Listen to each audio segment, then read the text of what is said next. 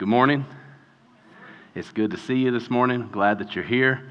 If you want to turn to Acts chapter 21, we are continuing our walk, maybe sprint, through the book of Acts. We're going to look at two chapters again this week, like we did last week. So we're going to be in Acts 21 and 22 this morning. And I know I made a joke last week at the beginning that you need to make sure that your seat backs and tray tables are in their full upright and locked position because we were taking off these next few weeks in Acts and covering a little more than usual. But what I failed to do at the end was to acknowledge that I got you to your gate five minutes ahead of scheduled arrival time. and you thought that Southwest was the only one that could do that.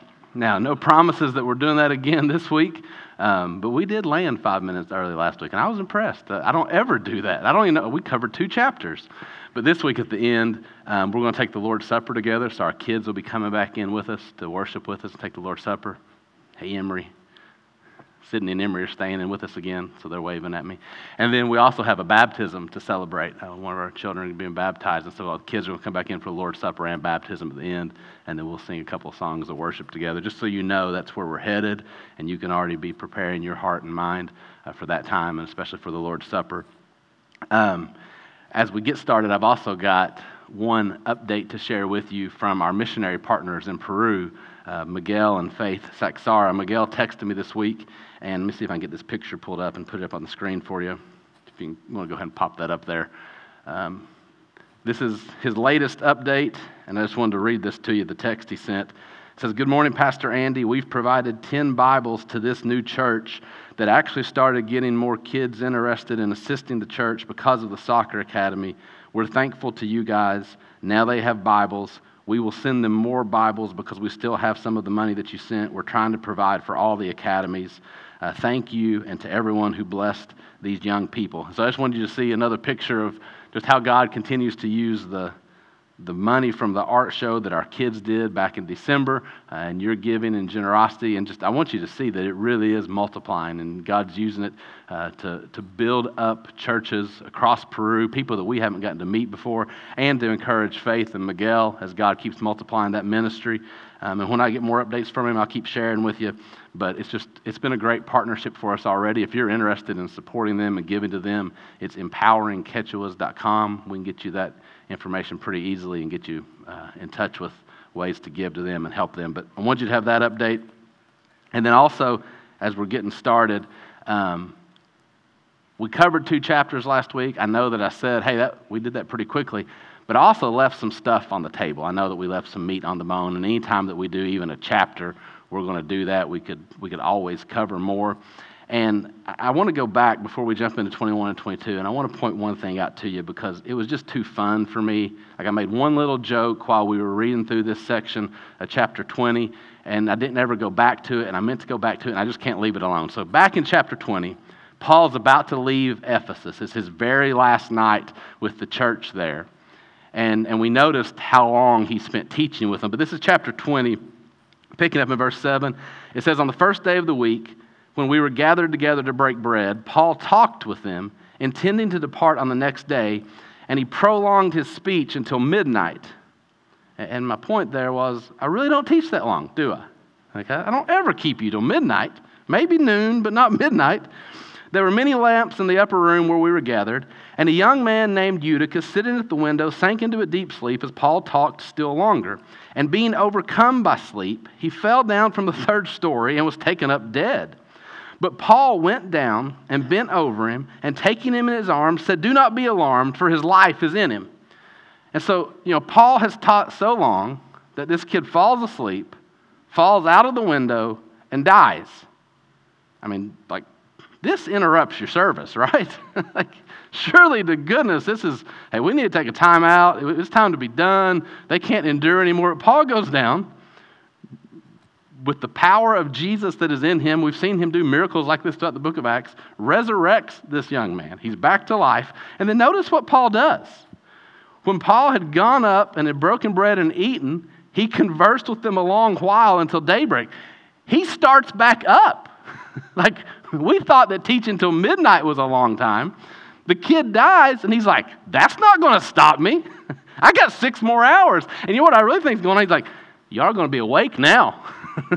You're really going to listen now. You see what happens if you fall asleep. So, if any of you fall asleep today, we're just going to keep going. That's how, but it did make me smile. And in all seriousness, one of the things that I hope it emphasizes for us is how significant the teaching of the word was to the early church.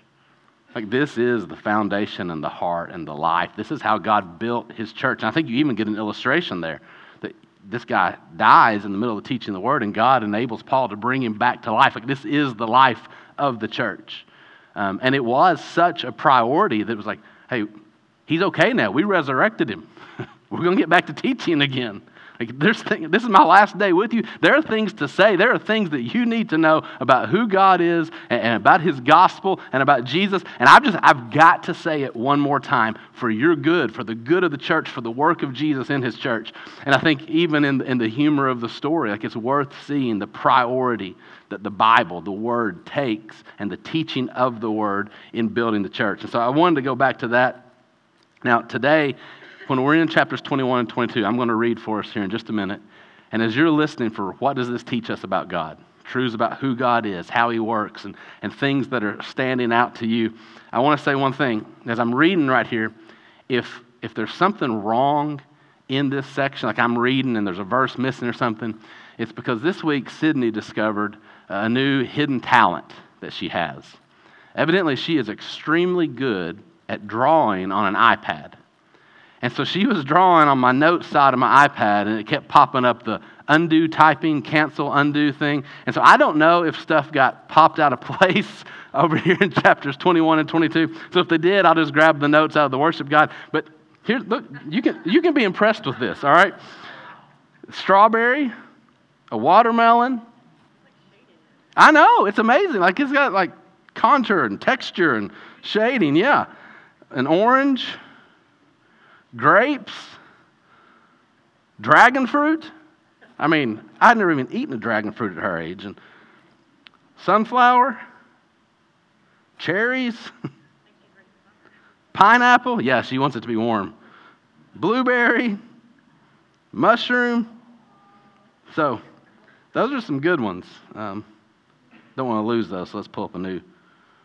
There we go, new one. So, anyway, in all seriousness, I don't know if if she popped something off of Acts 21 and 22, if she did, I'll grab the notes here and you'll just know what's going on. But right now, I'm going to pray for us. And I'm going to ask God to teach us the way that only He can. That that same miraculous work that He did to bring this young man back to life when he fell out of the window and died, that He would be doing that type of miraculous spiritual work in our hearts this morning.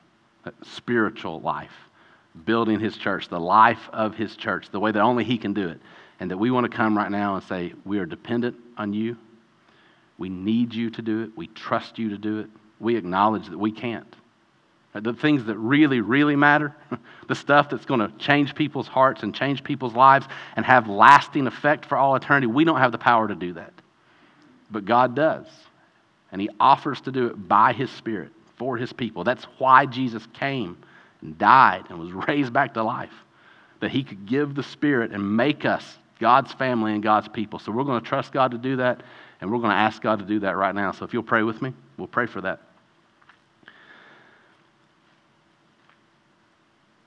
Father, thank you. Thank you for this time right now.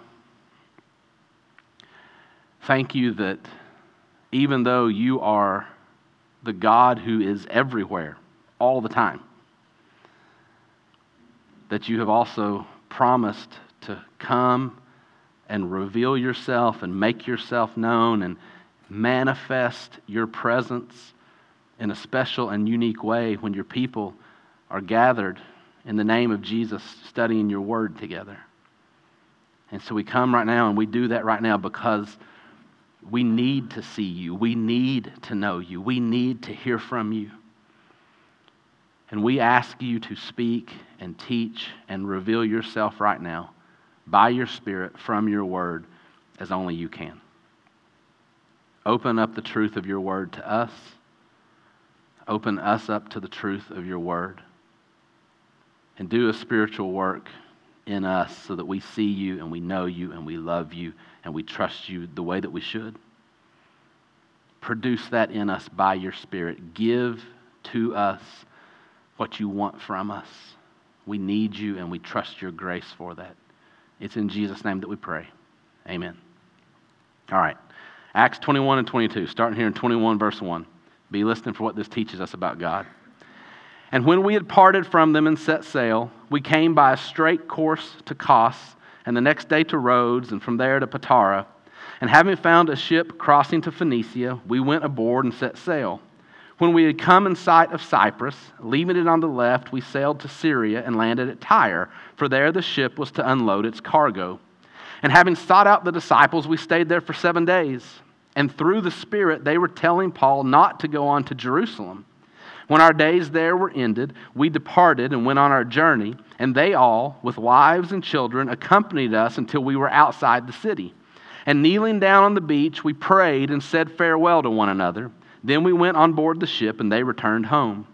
When we had finished the voyage from Tyre, we arrived at Ptolemy, and we greeted the brothers and stayed with them for one day. On the next day, we departed and came to Caesarea, and we entered the house of Philip the evangelist, who was one of the seven, and stayed with him. He had four unmarried daughters who prophesied. While we were staying for many days, a prophet named Agabus came down from Judea. And coming to us, he took Paul's belt and bound his own feet and hands and said, Thus says the Holy Spirit, This is how the Jews at Jerusalem will bind the man who owns this belt and deliver him into the hands of the Gentiles. When we heard this, we and the people there urged him not to go up to Jerusalem. Then Paul answered, What are you doing, weeping and breaking my heart? For I am ready not only to be imprisoned, but even to die in Jerusalem for the name of the Lord Jesus. And since he would not be persuaded, we ceased and said, Let the will of the Lord be done. After these days, we got ready and went up to Jerusalem. And some of the disciples from Caesarea went with us, bringing us to the house of Mnason of Cyprus, an early disciple with whom we should lodge. When we had come to Jerusalem, the brothers received us gladly. On the following day, Paul went in with us to James, and all the elders were present. After greeting them, he related one by one the things that God had done among the Gentiles through his ministry. And when they heard it, they glorified God. And they said to him, You see, brother, how many thousands there are among the Jews of those who have believed. They are all zealous for the law. And they've been told about you that you teach all the Jews who are among the Gentiles to forsake Moses, telling them not to circumcise their children or walk according to our customs. What then is to be done? They will certainly hear that you have come. Do therefore what we tell you. We have four men who are under a vow.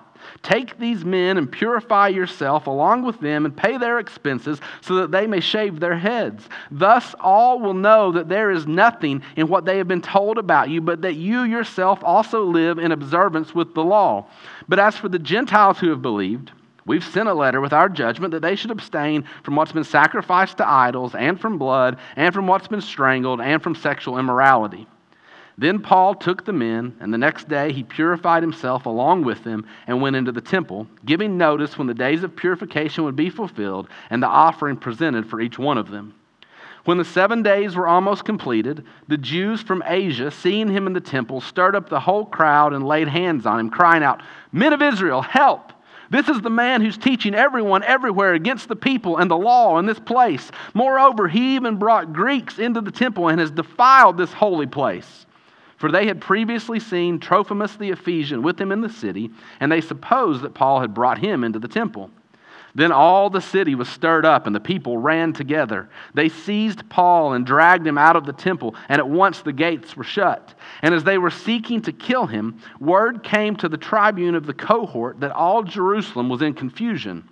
He at once took soldiers and centurions and ran down to them. And when they saw the tribune and the soldiers, they stopped beating Paul. Then the tribune came up and arrested him and ordered him to be bound with two chains. He inquired who he was and what he had done. Some in the crowd were shouting one thing, some another. And as he could not learn the facts because of the uproar, he ordered him to be brought into the barracks. And when he came to the steps, he was actually carried by the soldiers because of the violence of the crowd, for the mob of the people followed him, crying out, Away with him! As Paul was about to be brought into the barracks, he said to the tribune, May I say something to you? And he said, Do you know Greek? Are you not the Egyptian then who recently stirred up a revolt and led the 4,000 men of the assassins out into the wilderness? Paul replied, I'm a Jew from Tarsus in Cilicia, a citizen of no obscure city. I beg you, permit me to speak to the people. And when he had given him permission, Paul, standing on the steps, motioned with his hand to the people. And when there was a great hush, he addressed them in the Hebrew language, saying, Brothers and fathers, hear the defense that I now make before you. And when they heard that he was addressing them in the Hebrew language, they became even more quiet. And he said, I am a Jew, born in Tarsus in Cilicia but brought up in this city, educated at the feet of Gamaliel, according to the strict manner of the law of our fathers, being zealous for God, as all of you are this day. I persecuted this way to the death, binding and delivering to prison both men and women, as the high priest and the whole council of elders can bear me witness. From them I received letters to the brothers, and I journeyed toward Damascus to take those also who were there and bring them in bonds to Jerusalem to be punished. As I was on my way and drew near to Damascus about noon, a great light from heaven suddenly shone around me, and I fell to the ground and heard a voice saying to me, Saul, Saul, why are you persecuting me? And I answered, Who are you, Lord? And he said to me, I am Jesus of Nazareth, whom you are persecuting. Now, those who were with me saw the light, but did not understand the voice of the one who was speaking to me. And I said, What shall I do, Lord? And the Lord said to me, Rise and go into Damascus, and there you will be told all that is appointed for you to do. And since I could not see because of the brightness of that light, I was led by the hand by those who were with me and came into Damascus. And one Ananias, a devout man according to the law, well spoken of by all the Jews who lived there, came to me and standing by me said to me, Brother Saul, receive your sight. And at that very hour I received my sight and saw him. And he said, The God of our fathers appointed you to know his will, to see the righteous one, and to hear a voice from his mouth. For you will be a witness for him to everyone of what you have seen and heard. And now, why do you wait? Rise and be baptized and wash away your sins, calling on his name. When I had returned to Jerusalem and was praying in the temple, I fell into a trance and saw him saying to me, Make haste and get out of Jerusalem quickly, because they will not accept your testimony about me. And I said, Lord, they themselves know that in one synagogue after another I imprisoned and beat those who believed in you. And when the blood of Stephen, your witness, was being shed, I myself was standing by and approving and watching over the garments of those who killed him. And he said to me, Go, for I will send you far away to the Gentiles. Up to this word they listened to him. Then they raised their voices and said, Away with such a fellow from the earth, for he should not be allowed to live. And as they were shouting and throwing off their cloaks and flinging dust into the air, the tribune ordered him to be brought into the barracks, saying that he should be examined by flogging to find out why they were shouting against him like this. But when they had stretched him out for the whips, Paul said to the centurion who was standing by, is it lawful for you to flog a man who's a Roman citizen and uncondemned?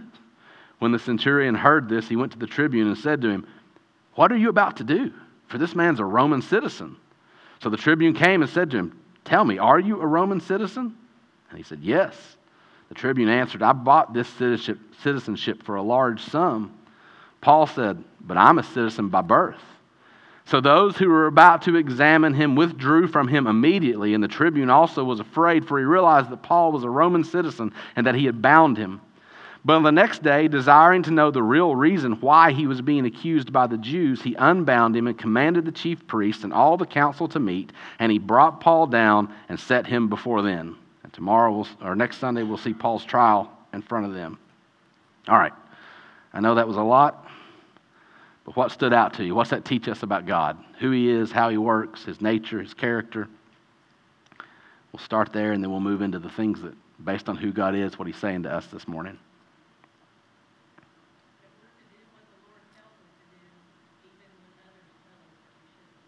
Okay?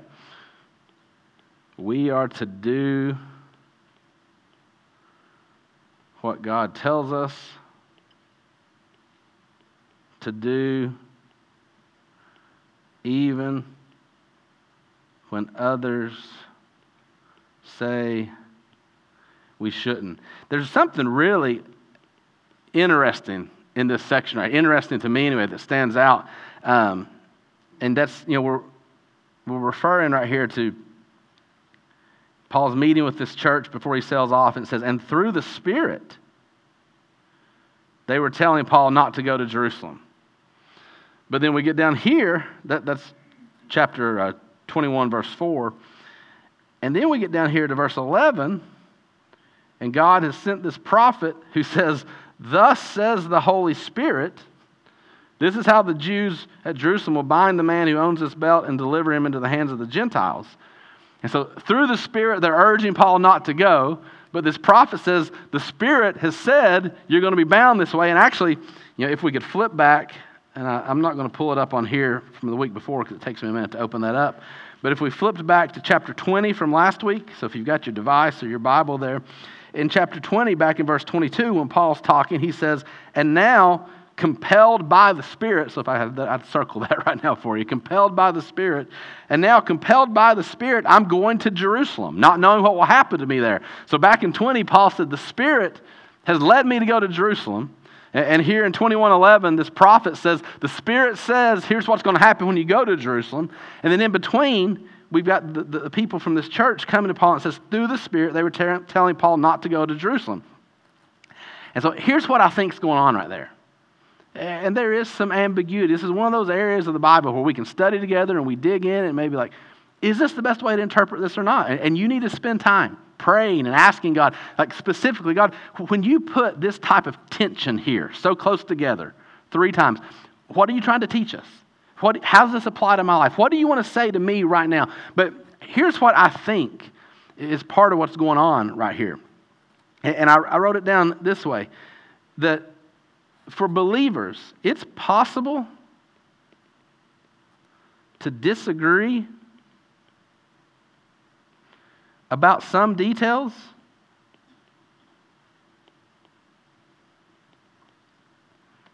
In a way, that is still, that's the word that. Let's just try that again. That is still in, I'll put it in quote, the Spirit. Because clearly Paul is saying the Spirit's telling me to go to Jerusalem. And this prophet's saying, the Spirit's prophesying about what's going to happen in Jerusalem. But then these, these believers come and they don't want that for Paul. They don't want him to suffer that way. They don't want him to be arrested that way.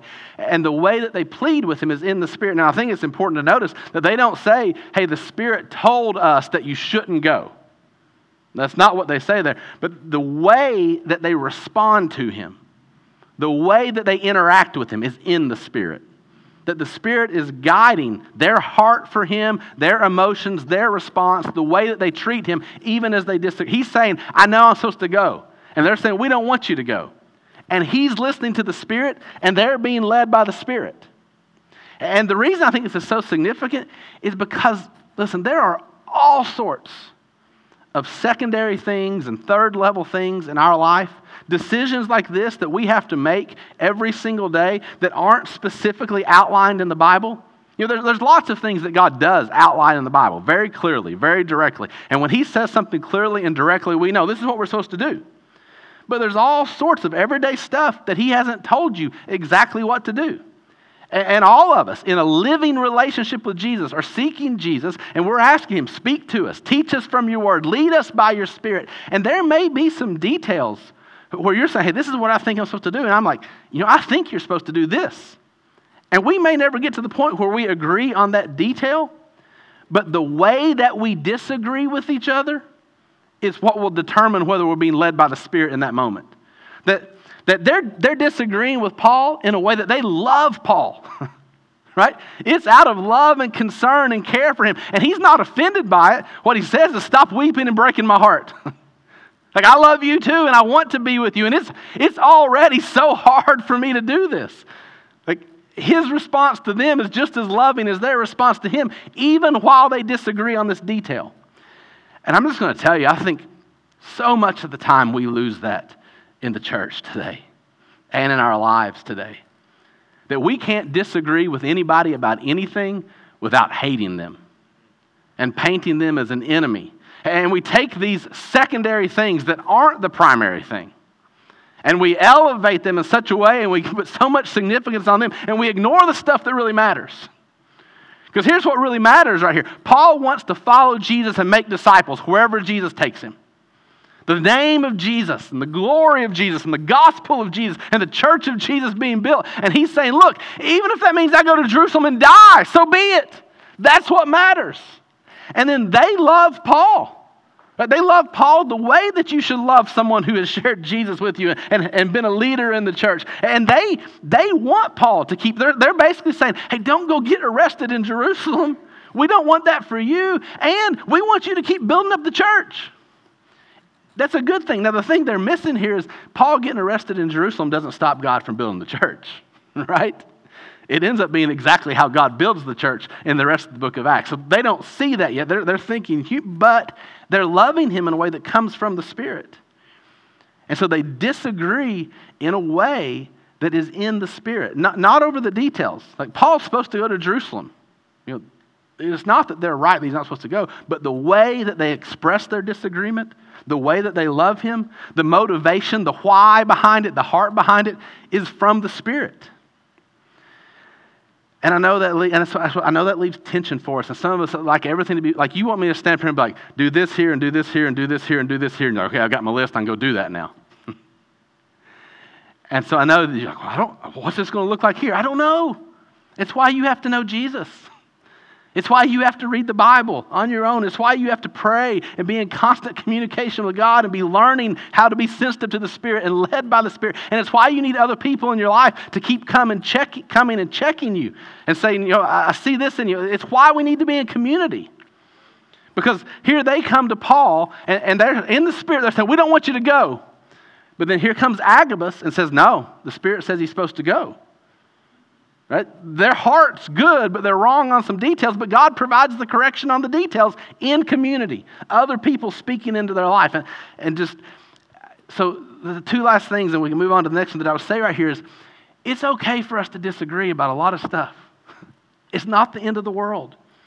That you don't have to avoid every conflict, and you don't have to feel like if there's any sort of disagreement that something's wrong. Like it's not always the case. Like how we disagree Maybe way more important in a lot of instances than what we're disagreeing about. Now, there are some primary things, and I hope you know this, that none of this applies to. When, when Paul goes into these synagogues and preaches the gospel and declares who Jesus is, and the Jews disagree with him about that, he's not like, oh, bless your hearts, stop weeping and breaking my heart. It's not what he says, right? He's like, your blood be on your own heads. From now on, I'm going to the Gentiles. If you reject Jesus this way, we have nothing in common. Now, he keeps telling them who Jesus is, but there's no, oh, yeah, we can disagree on this and it's okay. if, if you miss like the primary foundational truths of who Jesus is and what God has revealed in the gospel and what, what God is saying through the Bible, if we disagree on those things, we got to work through that. We, have got to come back to the Bible and say, what's God really said? What's really true right here? What, what is, like, there's something right and there's something wrong, and we need to know what has God said that's right. Okay? But on these secondary things, these, these, and third level things, and fourth level things, and all the things that we grab hold of and pay more attention to than these main things, it's okay if we disagree in the right way. It's okay if we love each other in those things, as long as we don't elevate them to something they're not supposed to be. And so this did, it really stood out to me, just the, the tension that God lets exist. Was like, hey, I've told Paul by the Spirit to do this. And I sent a prophet who prophesies by the Spirit. He's supposed to do this. And in between, I've got people in the church who love Paul and they don't want him to suffer this way. And in the Spirit, they're like, don't do this. I think the, the biggest problem when we disagree is how much trouble we all have disagreeing in the Spirit. how, how little of the time we're really led by the Spirit in that and that we're led by our flesh. It's like as soon as I disagree with you, something flares up in me, and here comes my flesh after you, instead of letting me the Spirit lead and me speaking through the Spirit. Does that make sense? Or have I just muddied that whole verse there? but yeah, so we're to do what God tells us to, even when others say we shouldn't. Paul knew God was telling him to go to Jerusalem. And, and the prophet comes and, and, confirms God's telling him to go to Jerusalem. And so Paul's like, okay, I know you all don't want me to go. And listen, it has an emotional pull on me. like, you're breaking my heart right now. And he's, he's weeping with them, but he's like, but I still have to go because God told me to. No matter what I feel, no matter what you feel, no matter what you say, I have to go because God said this. Whatever God says, we, we, we just do it. All right, what else? Next thing.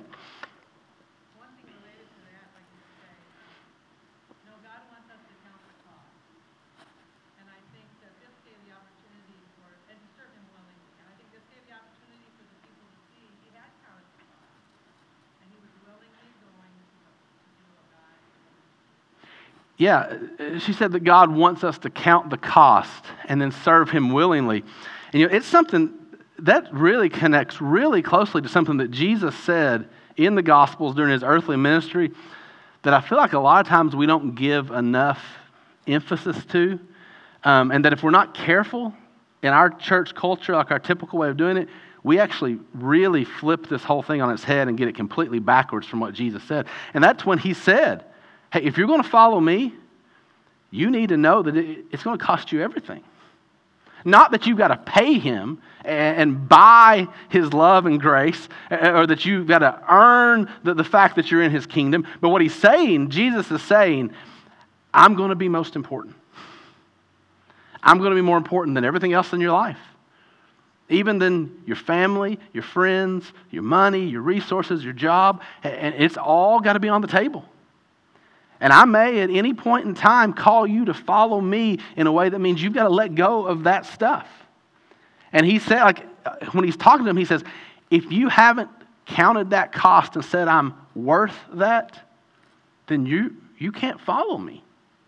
It's when the, the, the guys are walking to him, is like, hey, I'll follow you anywhere. And he's like, you know what? I don't have anywhere to lay my head. Are you okay with that? Are you okay with giving up the comfort and the security of your home? And the other guy's like, Well, I want to follow you, but let me go bury my dad first. He's like, If you put your hand to the plow and look back, you're not worthy to follow me. You got to walk away from everything. And so, and what I was saying that we get backwards is a lot of times you think about the message we give, it's just, hey, raise your hand, pray this prayer, or walk down this aisle, talk to somebody, and you're good to go forever. Like, that's all there is to it. It's this one moment, this one thing, and you're good. Like, that's all you got to do. Just repeat. I'll even say them out loud for you, and you just repeat them in your mind, and you're good to go. And listen, the grace of God is so extravagant, and it is so free and unearned and undeserved and unmerited that, that the true heart of faith that prays that simple prayer of faith like, I am a sinner and I can't save myself, and God, I need you to do what only you can do. And I know Jesus came and died on the cross to do this, and I believe it. I believe who He is. Like, that is, at that moment, God's bringing a heart to life spiritually, and He is saving you, and He'll keep saving you. So I'm, I'm not saying that God doesn't save people in that moment. But the, the New Testament picture of that is he starts saving them in that moment in a way that the rest of their life is his work of continuing to save them by continuing to change them and change their hearts. And he'll finish it when we join him in heaven. Like it's saved past, being saved present, and we'll keep being saved future. It's this full work. It is not just one moment where we make one decision. It's we're going to be a disciple and be making disciples for the rest of our life and growing in the likeness of Jesus. And Jesus is saying, and I want all of you. I want your whole heart and your whole life. And you just need to know up front, like he, Jesus is not going to bait and switch you, even if we do that to people sometimes. He's not like, hey, just raise your hand and pray this prayer and we're good. And then you get five years in, he's like, oh, by the way, I want everything. He doesn't do that to you. He tells you up front, I want everything. And he says, and I'm worth everything. And so, yeah, there's this aspect here where we see with Paul that he's learned to count the cost, and he says, and Jesus is worth it. Right here, verse 13. What are you doing, weeping and breaking my heart? For, don't, don't talk me out of this. Don't stir up my love for you so much that it becomes an obstacle and a barrier to my love for Jesus. Jesus has to come first. He's like, For I'm ready not only to be imprisoned, but even to die in Jerusalem for the name of the Lord Jesus. He's like, I understand that if I go to Jerusalem, they're going to throw me in prison. Jesus is worth it. I understand that if I go to Jerusalem, I may die.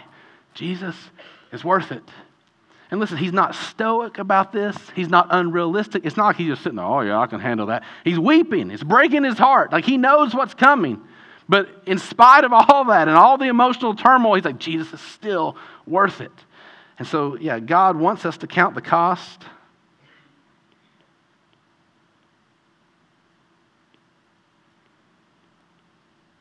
But that's not the whole thing. And know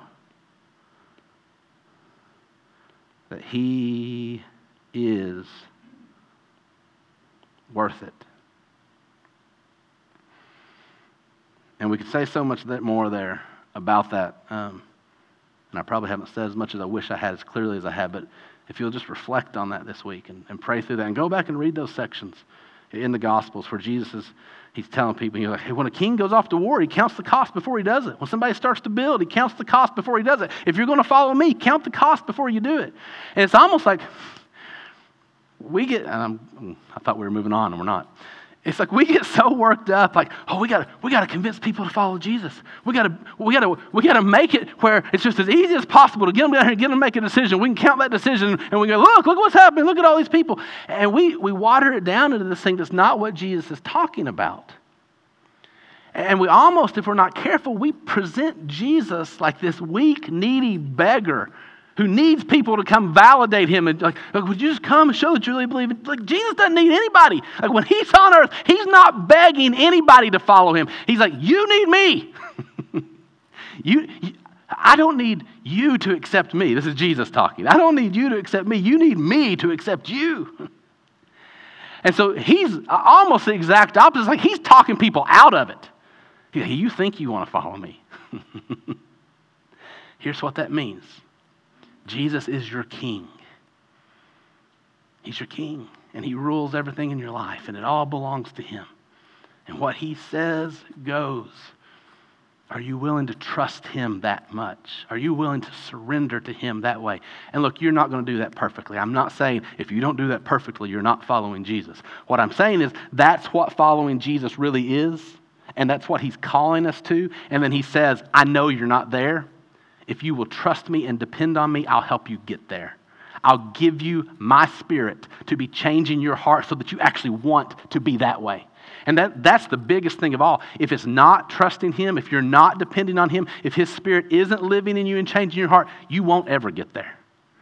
Like all the religion in the world, all the external stuff you can do, all the ways that you can make yourself look good on the outside will never create a heart inside of you that says, Yes, Jesus is my king and I belong to him and it's all his and whatever he wants, whatever he wants, I surrender and I trust him and I lay down at his feet and he can kill me if he wants to.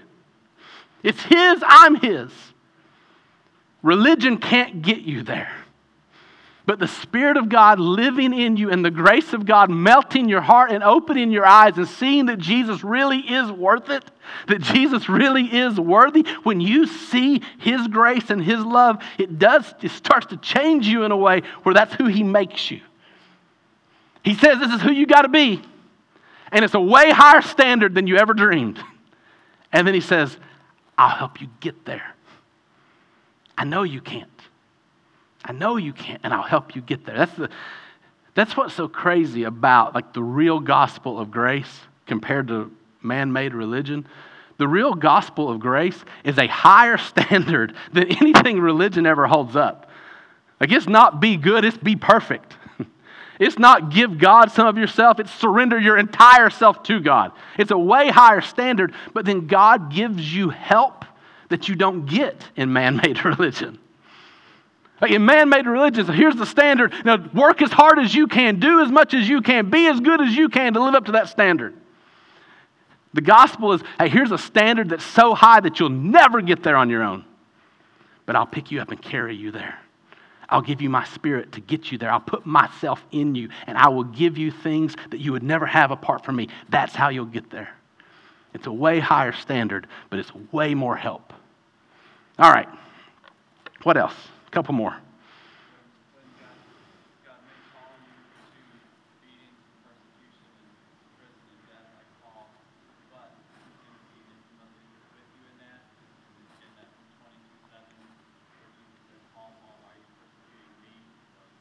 Mm. Yeah, that's great.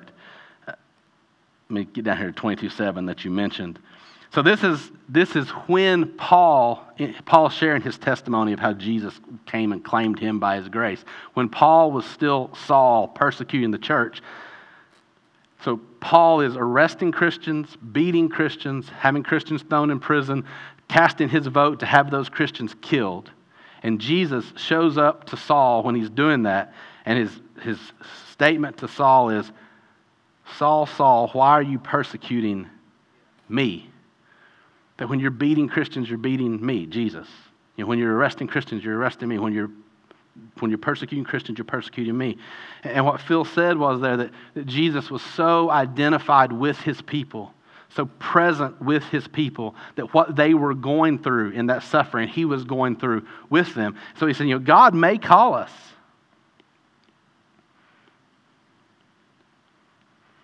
And I'm going to kind of summarize it all here to really hard things. It may be persecution. It may be suffering. It may be grief. It may be loss. It may be the letting go of things that are really, really valuable to you. It may be the breaking of your heart, the way that Paul says here when he's leaving this church and headed back to Jerusalem. God may cost really hard things. But God is always intimately with us in those really hard things.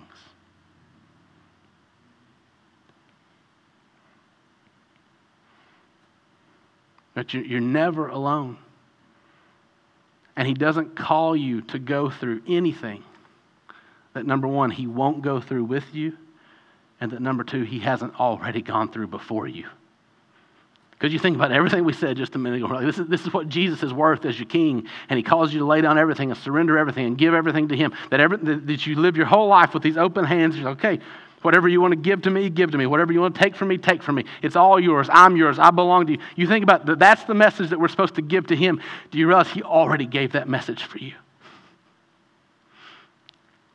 The glory of heaven, his place at the right hand of the Father just infinite joy and happiness for all eternity. And he said, Open hands, I'll lay it down and I'll go to earth. And I'll, I don't even understand how he does it. I'll take on human flesh and grow up in a poor home in a poor town, despised and rejected, and, and I'll spend my whole life teaching about the Father and being rejected by almost everybody I teach to, and then at the end of it, they'll accuse me of crimes I've never committed and arrest me and beat me and hang me on a cross to die, and I'll pour out my whole life. Like he's already done it. He's not asking you to do something where he doesn't know what he's talking about. He's already done it for you. He's laid it all down. He's opened his hands with everything. And he says, It's worth it. The glory of the Father is worth it. The gospel for you is worth it. His love for you makes it worth it. And so you want to know hey, could Jesus take somebody like me and really help me do that? Yeah, because he's already done it. He can do it because He's already done it. He's done it for you. And now He promises He'll do it in you. And so don't ever sit here and imagine, well, these hard things Jesus may call me to do, these things I don't think I can do. And, and you start to picture them like out here in the future, like I just can't do it. And the one thing you forget when you picture that stuff, you've got to picture Jesus there with you. Make sure you put him in the mental picture of all your fears and your worries and your anxieties, and then ask if he's there, should I be worried about this? If he's there, should I be afraid of this? If he's there, should I think that this is impossible? If you know he's already there and he's going to be with you in it, it changes everything. None of it's impossible. None of it's the thing that you have to fear the most. None of it's the thing that you have to worry about the most. He's already done it. He's proven that He can. He's proven that He will. And He's promised that He will do it in you. And so, yeah, God may call us to really hard things, but God's always intimately with us in those really hard things. One more?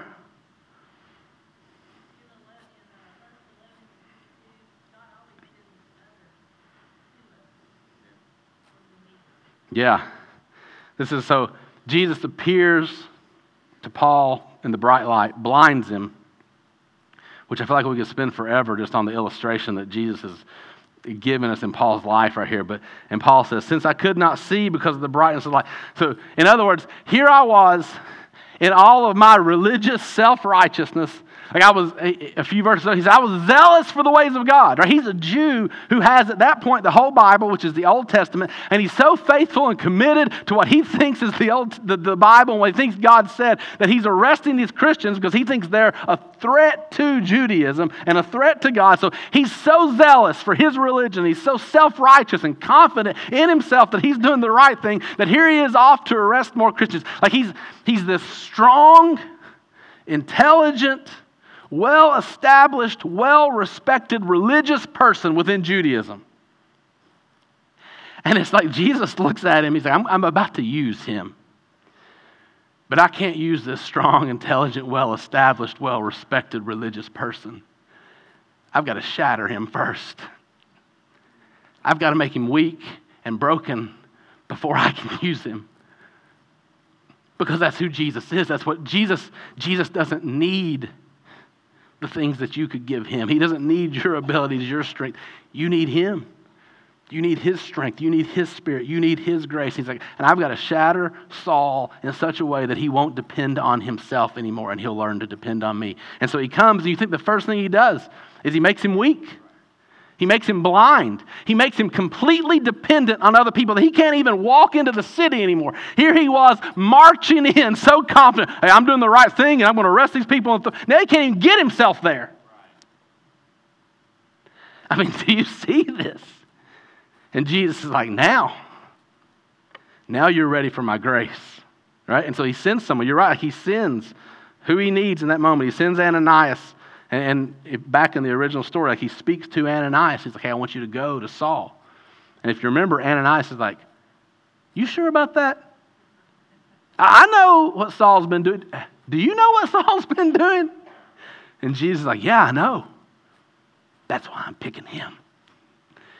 Because nobody would do it this way. There won't be any doubt at all that nobody came up with this. Like, no human being came up with this plan. It'll be clear Jesus did this. Jesus, uh, only Jesus is this audacious. only Jesus is this bold. Only Jesus is this life changing and heart transforming. Only Jesus could do this. And so he sends Ananias and he sends grace. And now Saul has spent his whole life thinking he could see right? Thinking that he could see the truth about God and see the best things to do and, and see all the right answers. he thought he was doing it. And Jesus finally shows up and he's like, You're blind. You don't even know you're blind, so let me make you blind. And then finally, when Paul knows he's blind, Jesus says, Now, now I'll help you see. Now I'll open your eyes, not just physically, I'll open your eyes spiritually to all the truth of the gospel and the truth of grace and the truth of who Jesus really is. And so, yeah, I mean, a thousand things here, but God gives us the people we need. And there is a real connection so many times in our life between these people that God brings into our life. God gives us the grace that we need that he works through his people. Like when we say that, that we are the body of Christ, that his spirit lives in us and, and we're, he is working through you. His spirit in you to accomplish his purposes. And there's going to be times that he brings you into people's life because he's about to give grace to that person and he's going to do it through you. That you giving grace to that person is Jesus giving grace to that person. And when you need it, He's going to bring people into your life. And, and, this, again, just let me come back one more time to why you need to be in community. You need to be in small groups. You need to be in Bible study groups where you're sharing your life with people. Because both sides of that, like if God wants to use you to pour His grace into other people, the biggest barrier to that will be your selfishness. Right? That, that you're so focused on you that you don't have time to love other people and share your life with them and be involved in their life and, and, and to deal with their junk. So that's one of the biggest, one of the biggest reasons why we aren't involved in community and small groups the way that we should is because of our selfishness. On the flip side, if God's going to bring people into your life to be, give His grace to you, and you're going to need it, and you're going to have to be honest about your brokenness and your neediness, and He's going to pour grace to you through them, then the so selfishness is one barrier. The other barrier is your pride. Yeah, I'll go help anybody that needs it, but I'm not going to admit that I need any help. And I'm not going to let you help me. I'll do this for you, but you can't do this for me because I'm too proud to receive your help. I'm too proud to admit that I'm that needy. And so the, the vulnerability and honesty and authenticity of saying, hey, this is who I really am. And I need the grace of God. And I need, I need the people of God to be involved in my life and for God to be pouring that grace into me through them. And then I want to be here for you and I want to love you that way. And I want Jesus to give to me what's really His and what only He has so I can give it to you. That, that the love that overcomes the selfishness and the humility that overcomes the pride is the only way that we can live in community like that. And that love is the love of Jesus, and that humility is the humility of Jesus, who would step down out of heaven and say, Yeah, I'll be humiliated, I'll be shamed, I'll be despised for you. You won't create that on your own. It won't happen naturally. Supernaturally, when the Spirit of God lives in you and starts to produce His love in you, you'll love people that way instead of being selfish. When He starts to produce His humility in you, you'll be humble and open and honest about your failures and your needs and your brokenness, and you'll be able to receive community. But yeah, He gives us the people we need to give us the grace that we need. And our pride and our selfishness are the barriers, and the gospel's the answer. The gospel's the answer again and again and again. One more, maybe. All right, Emery. Ooh. It's always best the way kids say it. God can make magic in other people.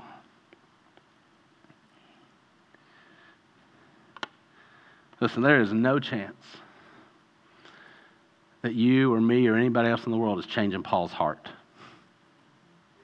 None. I mean, do you know how convinced he was? Like when, and listen, you and I are this way too. When you're that convinced about something, when somebody opposes you, it just convinces you more. like it takes the type of supernatural work that the word magic here it's the right word for us if we know what that means in the right way.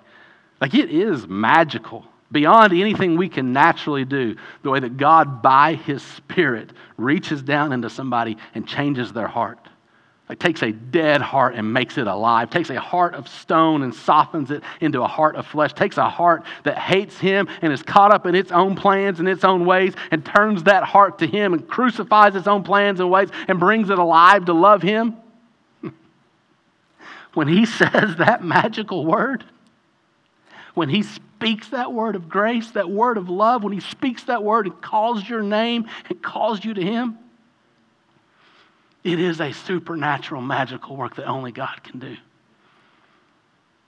And the power that his word has to take Paul the persecutor and transform him into Paul the preacher you know, to take the guy, I know I said this last week, but it just it always stands out to me. To take the guy who says, I will kill you if you talk about Jesus.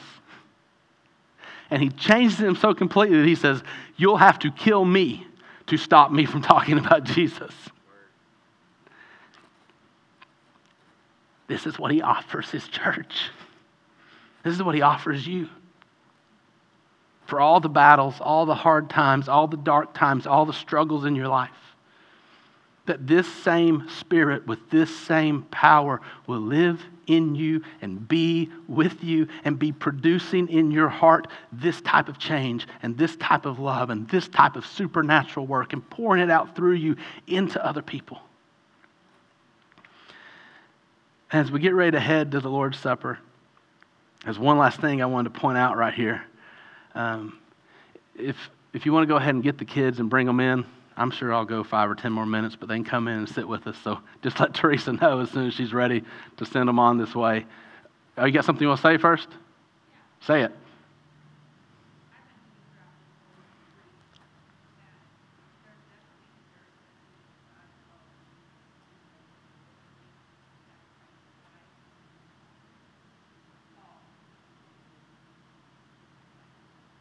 Yeah, that, that what we see with Paul here when, when God is telling him up front, hey, you're going to be imprisoned, you're going to suffer. And, and Paul says, I'm willing to die. And eventually he does die. Not, not in the book of Acts, spoiler alert there for you.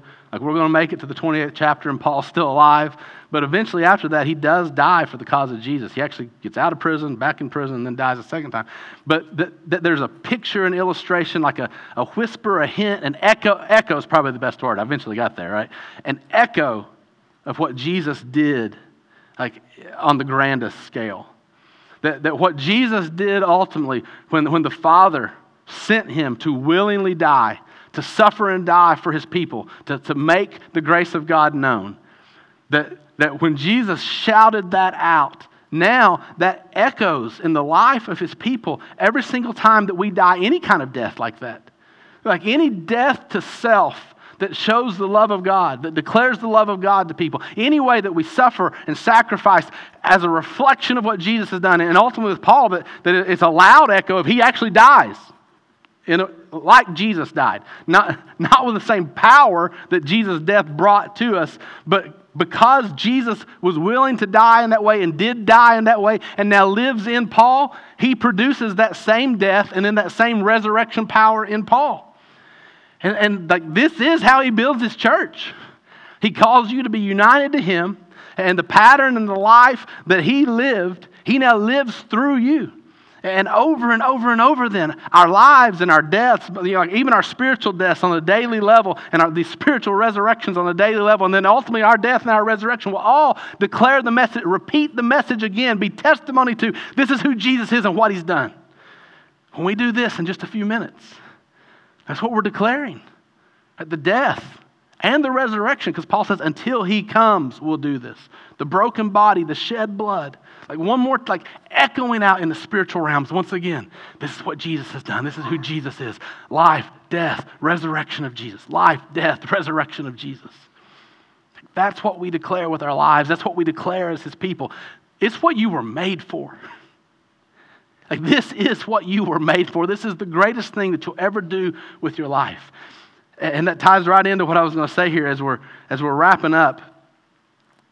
You know, this really stood out to me this week. And again, is one of those places where I don't want to press these details too much, but I know there's something here. And I want to throw it out to you, like to, to point it out. And then I want you to keep chewing on it and keep studying this week and keep praying. And, and again, like I know we don't cover like every single thing in here any single week. And I think that's a really good thing because if you only eat once a week, how healthy are you going to be? Like if you're like, hey, once a week, I'm going to just, I'm going to stuff myself for an hour on Sunday, and I'm not going to eat anything else again until next Sunday. It's not a good way to do it. It's probably not going to work very long for you.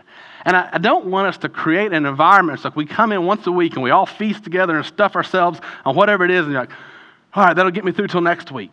That's not the point. It's for you to have a living, ongoing, daily, moment by moment relationship with Jesus. And, and, parents, your kids are coming in, so if you want to make sure you see them, wave at them. Um, and maybe you don't, and that's okay. You can sit up here with me if you want to. But um, just find your kids. But the point would be that when we study stuff and you're like, okay, yeah, I see what he's saying, but I need to spend some more time on that. Great. Or I wish he would have covered this. Great. Cover it this week. Look at it. Ask God to keep teaching you. And you want to have conversations with me and with other people, do that. But you know, this moment isn't the whole moment. Every moment of your life is the moment to be seeking God in prayer and in His Word. And so, one of the things that stood out to me is Paul comes back to Jerusalem here. And you've got the church in Jerusalem, and they've got this concern of, hey, we've got all these Jews who have believed, which that's a good thing. These religious Jews who've now believed in Jesus, they're all zealous for the law. So here they are, like, come into a place of faith in Jesus. But there's also a danger here, like already a warning of it's not they're zealous for Jesus, they're still zealous for the law. And because of that, they're real worked up about the fact that you've been out on the mission field doing exactly what Jesus told us all to do, right? Making disciples to the ends of the earth of all nations. But they're afraid that you aren't speaking highly enough about the law, that you're telling people, don't worry about the law, just follow Jesus. And so, already, just the idea that, that they're still clinging to their religion in a way that makes it a priority to them over Jesus is a warning. But then what they say is, hey, so here's what we're going to do go and, and we've got these four men who've made a vow. Hey, go with them to the temple, purify yourself, you know, go, go through these religious rituals and pay their expenses, and that'll convince these people that you still really care about their religion. In other words, these people that are clinging to something other than Jesus, try to appease them. Like meet them in the middle, do something that'll satisfy them so that they'll be okay with it. How's that work out for Paul and the early, this little plan they launch? This is why he gets arrested. right? He goes to the temple, and it's not, it's not, no, it's not the believers who are still struggling with their relationship with the law that arrest him, but it's the, the Jews who haven't come to faith in Jesus yet. They see him there, they get really worked up and angry, and they don't care that he's observing one of their rituals. They don't care that he's paying for four of the people to observe their rituals. They hate the fact that Paul talks about Jesus. And they get in such a, an, just a fury and an uproar that they incite this whole mob that's beating Paul. And it, I just had this thought, and I, I want it just to sit with you for this week, like for your heart and your relationship with Jesus and the type of real religion that He really wants to produce in you, both for you and then for, for the way that we would interact with the world. And it's this you can never appease, I'll write it down. You can never appease or satisfy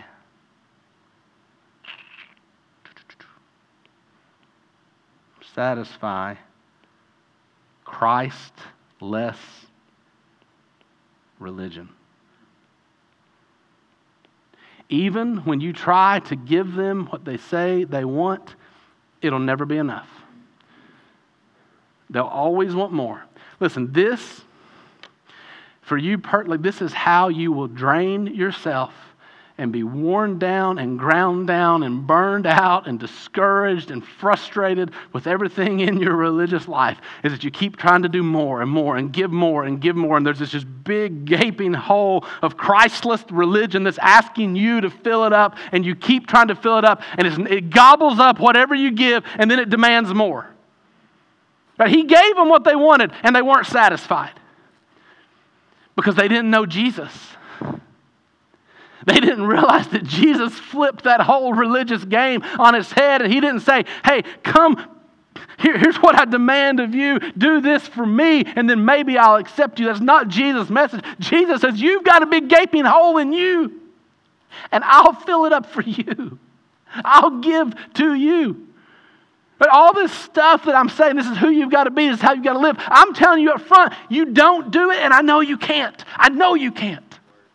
That's why I died for you, and that's why I came back to life, and that's why I promised my spirit to you. I'll put it in you, I'll fill the hole up for you. So you trust me, you rely on me. You can never appease and satisfy Christless religion, but Christ has satisfied the Father forever for you. He's appeased the Father so completely that God the Father welcomes you with open arms in the name of Jesus. He looks at you and he sees what Jesus has done for you and he sees the full and perfect work of Jesus. He says, That is enough. That's enough. That's everything.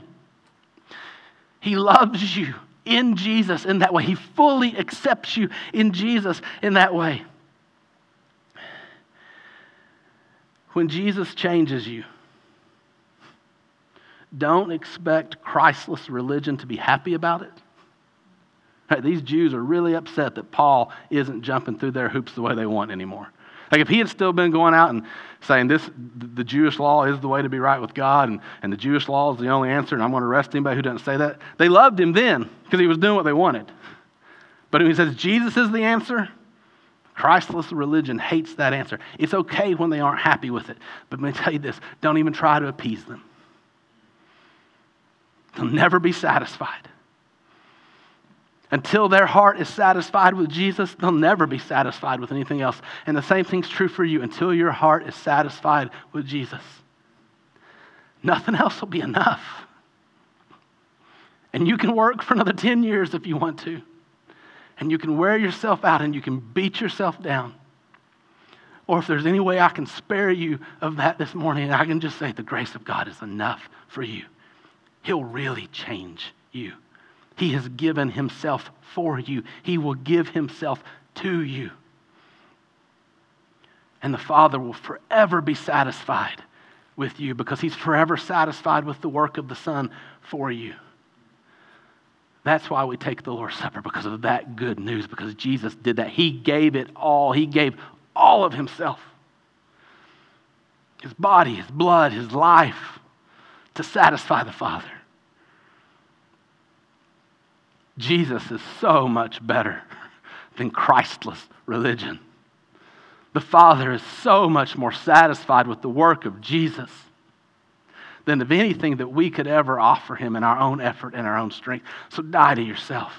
Die to your effort. Die to your strength. Die to self reliance and depending on yourself and being like Saul, where you're like, hey, I've got some answers and I'm going to do this and I'm going to pursue this just so completely that somehow, somehow I'm going to earn God's favor. You can't earn God's favor but He'll give it to you freely in Jesus. You die to all that and you come to life in Jesus because of Jesus and let Him live through you and let Him produce in you life and goodness and holiness that you could never produce on your own anyway. And so let's take the Lord's Supper together right now because we believe that and we want to believe that more.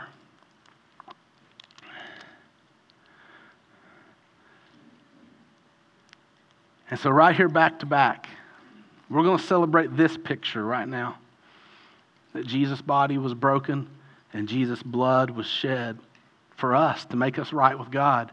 And then right after this, we're going to celebrate this picture right over here of the death, burial, and resurrection of Jesus. And somebody put in their faith in Jesus, and I believe this that his death is my death and his life is my life. And so see these pictures and see Jesus and see his gospel in these pictures. And then we're going to worship him for that. And so with the bread, Jesus said, This is my body broken for you. Him giving himself to you, not taking from you, giving you everything you need in himself. This is my body broken for you. Do this in remembrance of me.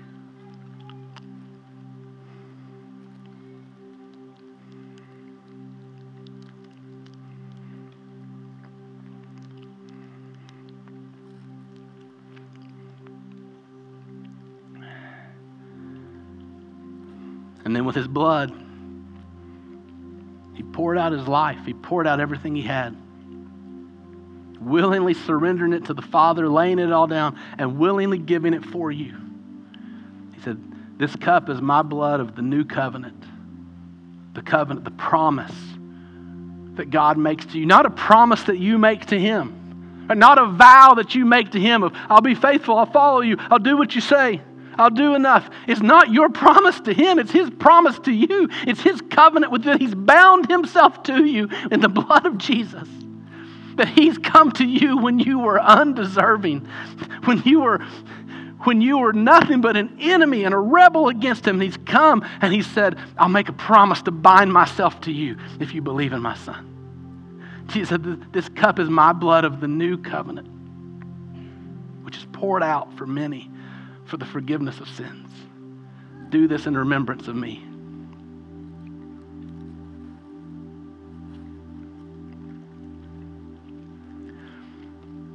And if you want to turn your attention to the baptistry with Teresa over here, we get to celebrate today public declaration of this gospel, public faith in this gospel. And right after this baptism, just so you know, as Keith and the worship team lead us, We'll have people down front to pray with you. If, if you want to come and pray or talk to somebody, we're going to sing a couple songs and worship together with our families, and also the time of prayer will be available. Teresa? Is Darius Folks. And he has received Jesus as his personal Lord and Savior.